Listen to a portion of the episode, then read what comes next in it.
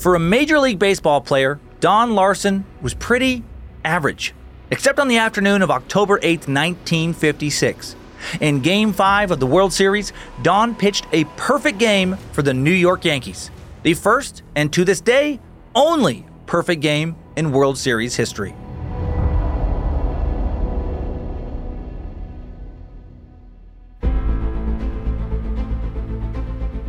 Hello and welcome to Incredible Feats, a Spotify original from Parcast. I'm your host, Dan Cummins. You can find episodes of Incredible Feats and all other Parcast shows for free on Spotify or wherever you listen to podcasts.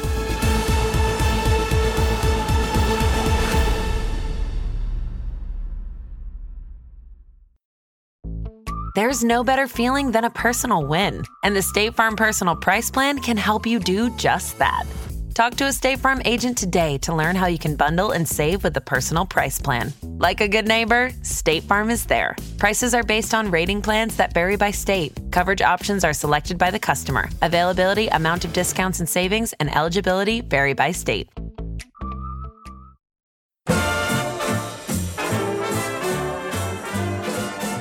By the age of twenty-seven, Don Larsen's been in the major leagues for four years. And on the New York Yankees roster for a year and a half. By early nineteen fifty-six, he's played in two World Series games. Impressive for most players. You don't see innings in the World Series unless you're a pretty solid pitcher.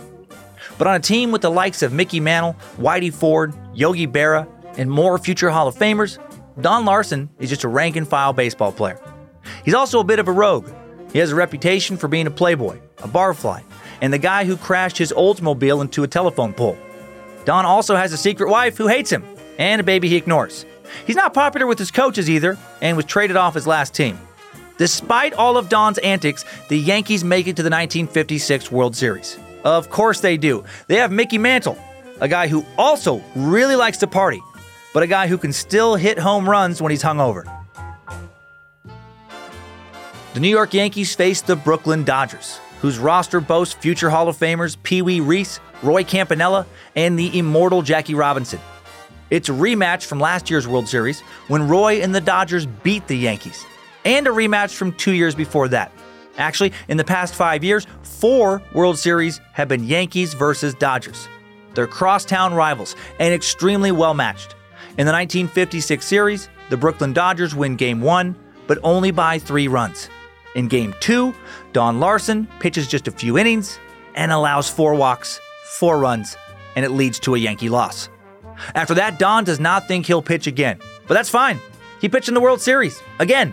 That's incredible in and of itself, and plenty to impress the ladies with. I'm sure his secret wife was overjoyed. The Yankees then come back and win the next two games.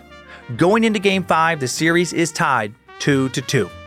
The morning of Game five, October eighth, nineteen fifty-six, Larsen finds a baseball in his shoe. He's shocked, in a good way. Yankees manager Casey Stengel has his third base coach put a ball in the pitcher's shoe the morning of the game, his way of telling his pitchers if they're pitching that day. Pretty weird, and I like it. Don Larsen is pitching in Game five of the best-of-seven game series. At the bottom of the first, Don takes the mound in Yankee Stadium. Pee Wee Reese and the other first two batters go down swinging. Don is pitching a no-hitter, at least for one inning. The second inning follows suit. Three up, three down. Roy Campanella who? Innings three, four, and five fly by just as quickly. Don never throws more than one or two balls per player, and the first three batters are retired immediately. After another three up, three out in inning six, Don takes a smoke break. Peak nineteen fifties. Don goes back out in the seventh inning and defies the expectations again. Then he clears out three more hitless Dodgers in the eighth, and then two more in the ninth. Just one last batter to go. The Dodgers send in pinch hitter Dale Mitchell. Dale has never struck out in a World Series game before.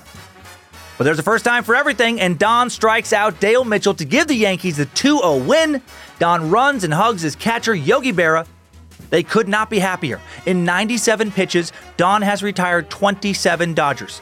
The World Series' one and only perfect game. The Yankees go on to win the World Series, and thanks to that electric Game five, Don is named M V P. I'm sure he celebrated hard.